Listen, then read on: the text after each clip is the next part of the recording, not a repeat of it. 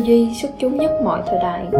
Số 21 Ở châu Phi, mỗi ngày mới, Linh Dương thức dậy và hiểu rằng hoặc là nó phải chạy nhanh hơn con sư tử nhanh nhất, hoặc là nó sẽ bị ăn thịt.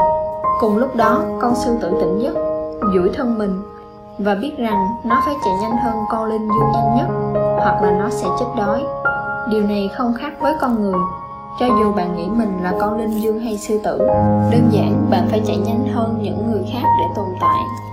Số 22 Trong kinh doanh, giỏi là chưa đủ, làm xuất sắc vượt hơn mong đợi. Số 23 Chỉ làm việc với người giỏi nhất.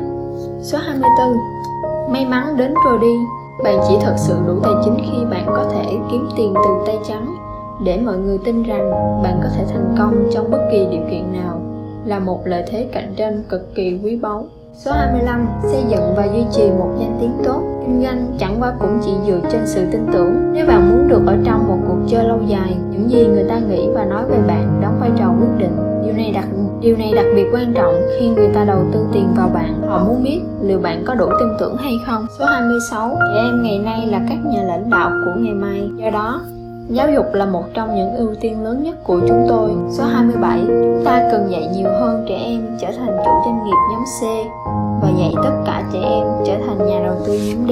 Thương nhân quốc tế lỗi lạc cần có một trái tim ấm áp và một cái đầu lạnh. Số 29, bất cứ khi nào bạn làm gì, hãy làm bằng tất cả sự chính trực. Số 30, thành thật tuyệt đối với chính mình và người khác.